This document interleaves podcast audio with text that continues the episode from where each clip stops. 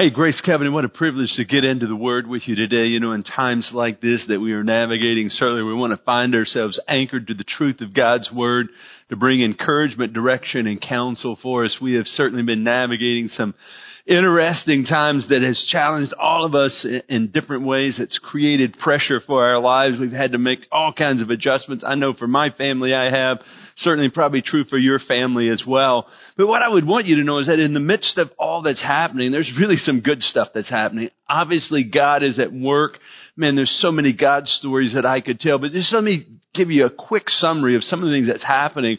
On a weekly basis, we are encouraging and supporting the healthcare staff at Huntersville Novant.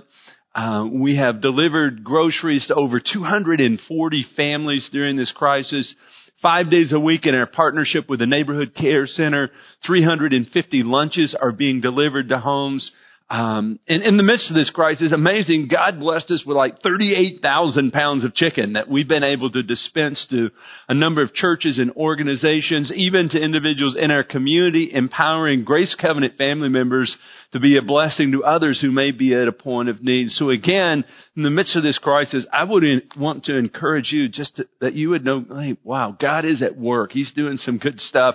And it's all possible, not only because obviously God being at work, but through your partnership, through your willingness to give and to serve, it's positioned us as a congregation uh, really to be the hands and feet of Christ to our community in this time of need. So again, thanks for uh, your willingness to step up, to live generously, to be gracious uh, in this time of crisis.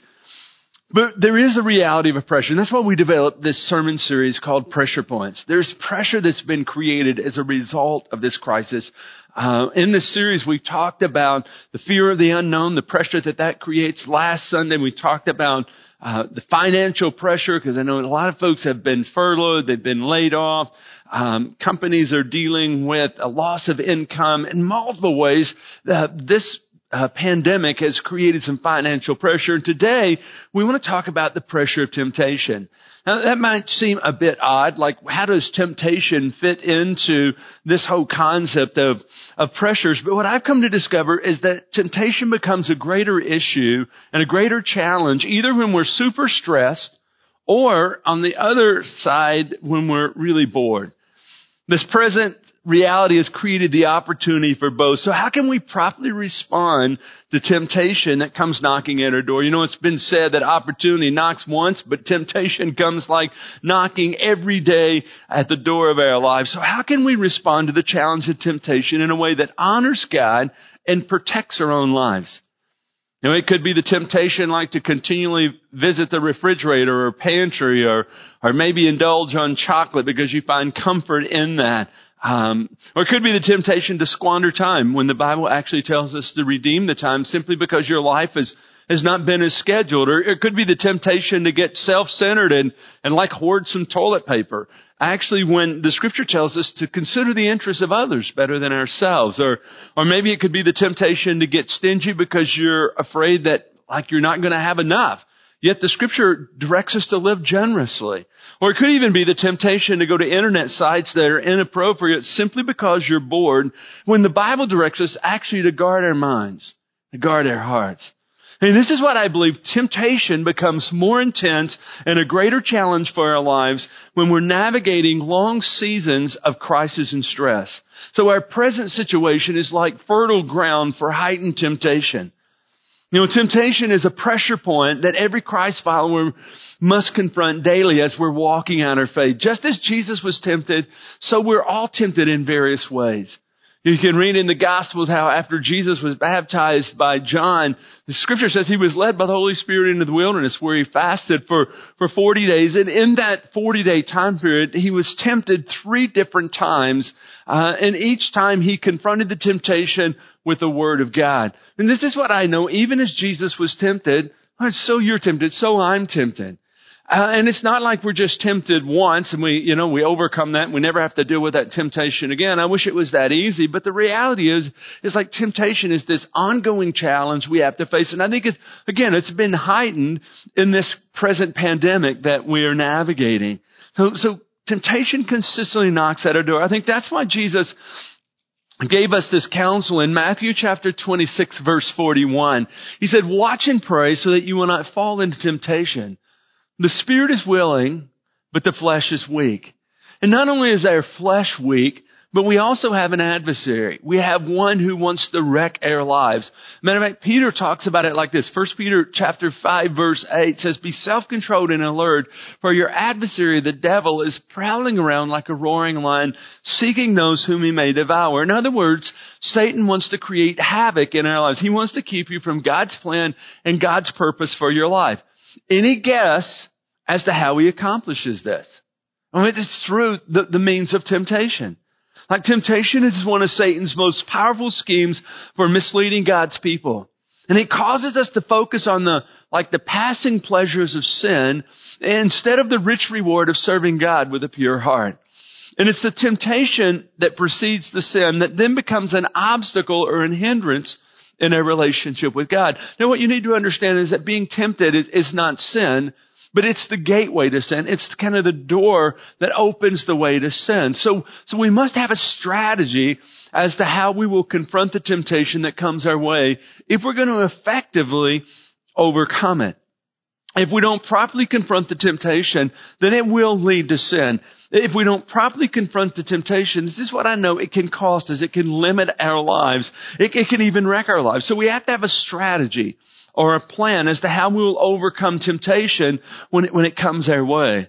And so today we want to look at the lives of, of two men, two men of God. These were not like men who were far from God. No, these were two godly men who were confronted with temptation. One successfully confronted the temptation and reaped the benefit. The other did not effectively confront the temptation and it cost him. The two men are, are King David and Joseph. So let's first look at, at David's story his story is found in 2 Samuel chapter 11. What we find of King David is he was a man of God who was mindly used of God, but he came to a crisis in his life and his leadership because he did not properly respond to temptation. In 2 Samuel chapter 11, we have King David really at the prime of his life. Because of God's favor and his excellent leadership, the nation of Israel has come like to a, an unprecedented time of prosperity. And so, so David is really kind of in a, a relaxed mode as he's leading. In 2 Samuel chapter 11, verse 1 reads like this. In the spring, at the time kings go off to war, David sent Joab out with the king's men, but David remained in Jerusalem. In other words, David was loafing when he should have been leading. David was just hanging out in the palace, and, and what happens is he's bored. He's kind of like stay at home, and he and he's bored in his stay at home. And so one evening he's out, and he's kind of looking out over uh, his um, the city of Jerusalem, and he sees a woman, actually a married woman, who's taking a bath. Her name's Bathsheba, and he begins to entertain the thought of what might happen. Um, Make a long story short, the hormones kick in. He, he entertains a wrong thought. His fleshly de- desires overrule his godly spirit and he sins. He commits adultery. And then in a, a cover-up scheme to try to cover up the adultery, to cover up his failure, he actually has uh, Bathsheba's husband, Uriah, murdered. Uh, all of this happened to a good and godly king because he did not properly respond to the temptation that came knocking. So he was looking when he should have been leading. He was coasting when he should have been passionately pursuing God. He was alone when he should have been with his men. And when temptation came, he did not resist it. And get this, it cost him. There was a consequence. I think the same is true for our lives. If temptation is not quickly and rightly responded to, it will lead us to sin. And there's always a consequence to sin. Sometimes it's major, sometimes it's minor, but there's always a cost. Now, now let's look at the right way, the right way to confront temptation. And, and we find this in Joseph's story. If you recall, Joseph, uh, as a young man, was sold into slavery by his, by his own brothers.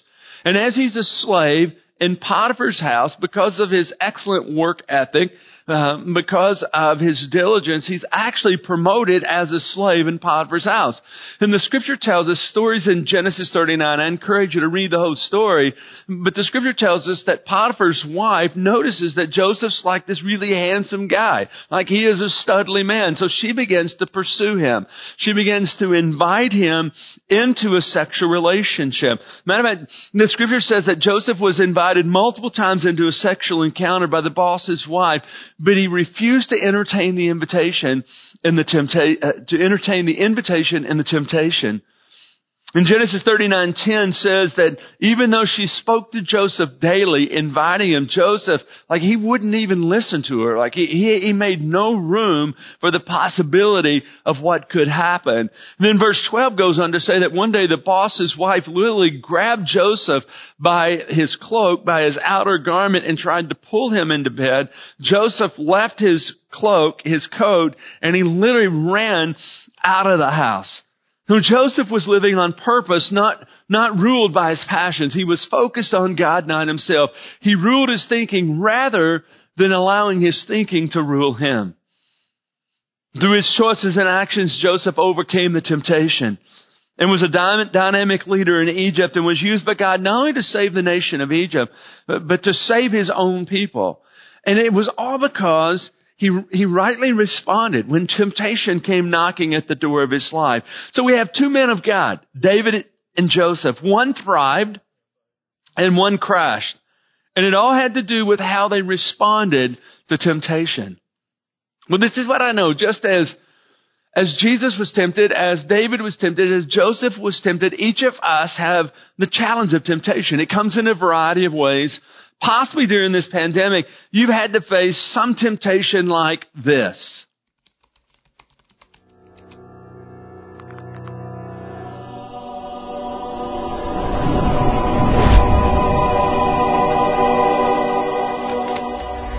Come on, just one won't hurt. You know you want one.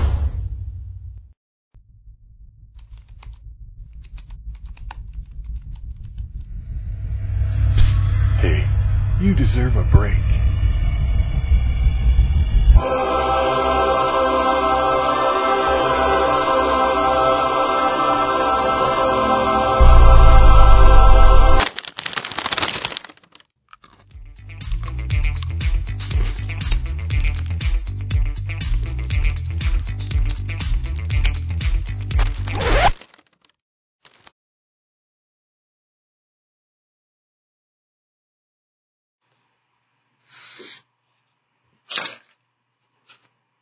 Well, maybe the pantry or refrigerator has not been your source of temptation. Possibly it was something else. But how can we overcome the pressure point of temptation? In 1 Corinthians chapter 10 verse 13 encourages us with these words, No temptation has seized you except what is common to man, and God is faithful. He will not let you be tempted beyond what you can bear, but when you are tempted, He will also provide a way out so that you can stand up under it. Notice the scripture says, when you are tempted, not if you're tempted, but when you're tempted, God's going to provide a way out. But here's the deal, and this is a big deal. You have to be proactive. You have to have a plan. You have to have a strategy. So let me leave you with a few strategies as to how you can effectively and successfully win over temptation. Here's the first thing. You have to know that the best defense is a good offense. The best defense to guard your life from temptation is to passionately pursue God. You know, a line I picked up some time ago that's really helped me is this. If I do the do's, I don't have to worry about the don'ts. If I do the do's, if I'm actively worshiping, if I'm in the Word, if I'm connected to the source being Jesus Christ, it's not that I'm free from temptation, but it certainly guards me uh, and it gives me insight. It gives me an awareness to the deception. So if we do the do's, we don't have to worry about the don'ts.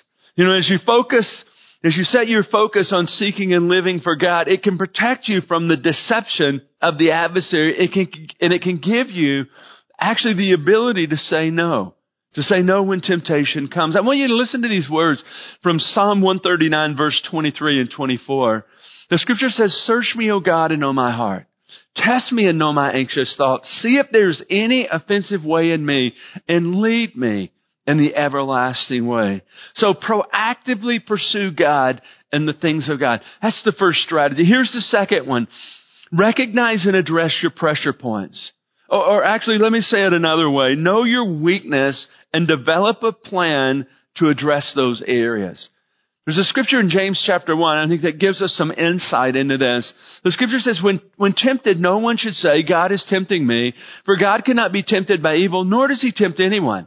But each one is tempted when by his own evil desires he is dragged away and enticed. And then after desire is conceived, it gives birth to sin. And sin, when it's full grown, gives birth to death. Don't be deceived, my dear brothers. Notice the scripture says that each one is, is tempted by his, his own evil desires. So what is it in your life that's a point of weakness? Possibly it's, it's greed. Possibly it's pornography. Possibly it's lust. Possibly it's, it's gossip or possibly it's anger out of control. Whatever it is, identify it and get a plan to address it. Take responsibility for areas in your life where you're prone to compromise. And if you don't, you're going to continue to stumble. You'll continue to give in to the very thing that you don't want to do. So here's a third strategy. Run from the temptation don't entertain it. I think Joseph here is a great illustration for us. As the boss's wife continued to invite him into this sexual encounter, he, he did, like he didn't even entertain the possibility. And when she grabbed his coat trying to pull him into bed, he actually ran from the temptation. Listen folks, a good run is always better than a bad fall. The longer you ponder the possibilities, the greater your tendency to give into the temptation and to fall prey to sin. That's why we have this word of instruction from 2 Timothy chapter 2 verse 22 that reads like this. Flee the evil desires of youth and pursue righteousness, faith, love, and peace. So when t- temptation comes, rather than entertaining the opportunity, rather than thinking about the possibilities, I encourage you to run. Listen, the longer you think about it, the more likely you are to give in to the temptation. So think about the long-term consequence and run.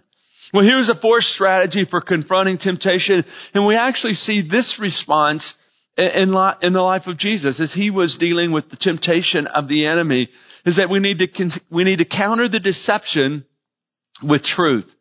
When the enemy of your soul comes with a point of deception, confront the deception with truth. And as, as we allow God's word to be both our guide and our defense, we can effectively overcome temptation. Then as Jesus was tempted by Satan in the wilderness, his defense was the word.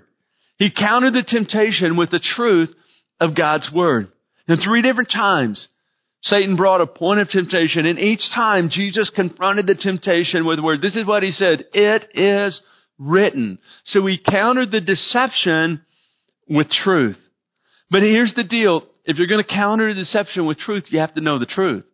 If you don't know the truth, then you can't use the truth to counter the deception. That's why it's so important that you're a student of the Word that you're memorizing God's Word because it gives you like artillery to use against the adversary when he comes to bring temptation. But we're going to confront the deception with the truth of God's Word. You know, it's interesting in Psalms 119 verse 9, the psalmist asks this question, how can a young man keep his way pure? And then he goes on to answer his own question by saying, by living according to your word, I've hidden your word in my heart that I might not sin against you.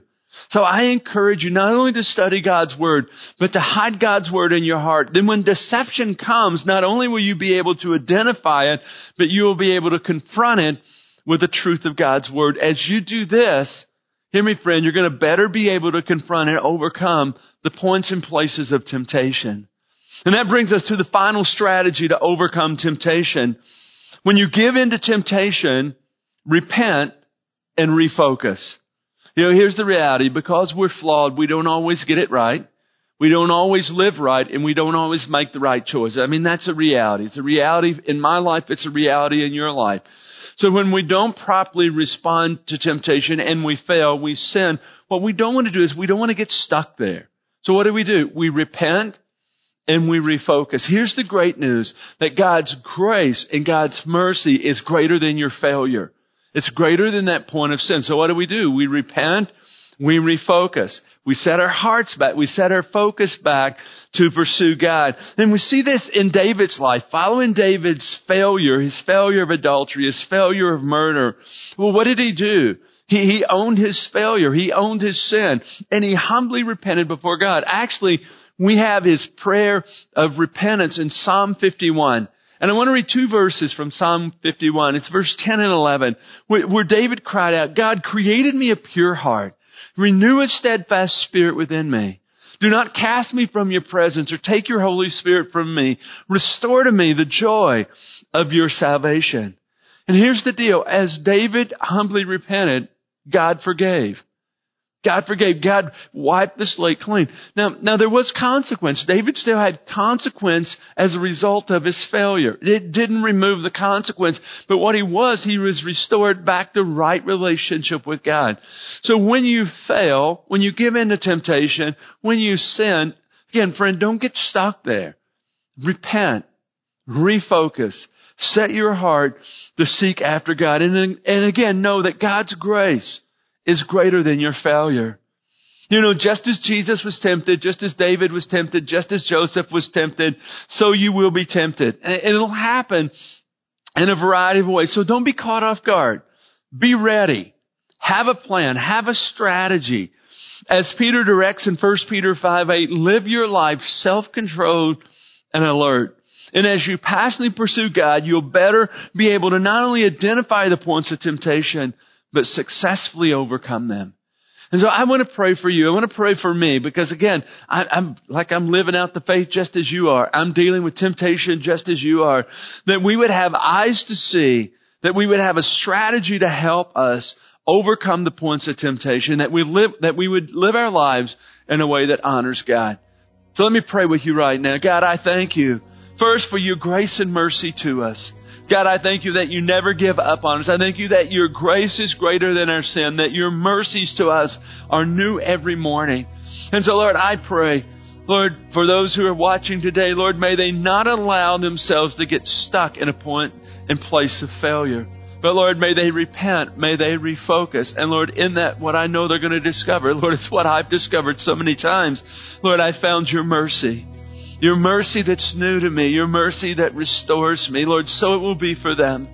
And Lord, beyond that, I ask, Lord, that you would give us insight and understanding. Lord, may we have strategy, may we have plan, may we be anchored to the truth of your word. So when deception comes, when the temptation comes, rather than entertaining it, may we be able to run. Lord, when the temptation comes, uh, may we uh, utilize the truth of your word to confront the deception that we might live our lives victorious, that we might live our lives in a way that brings honor to you. Lord, I pray these things in Jesus' name. Amen.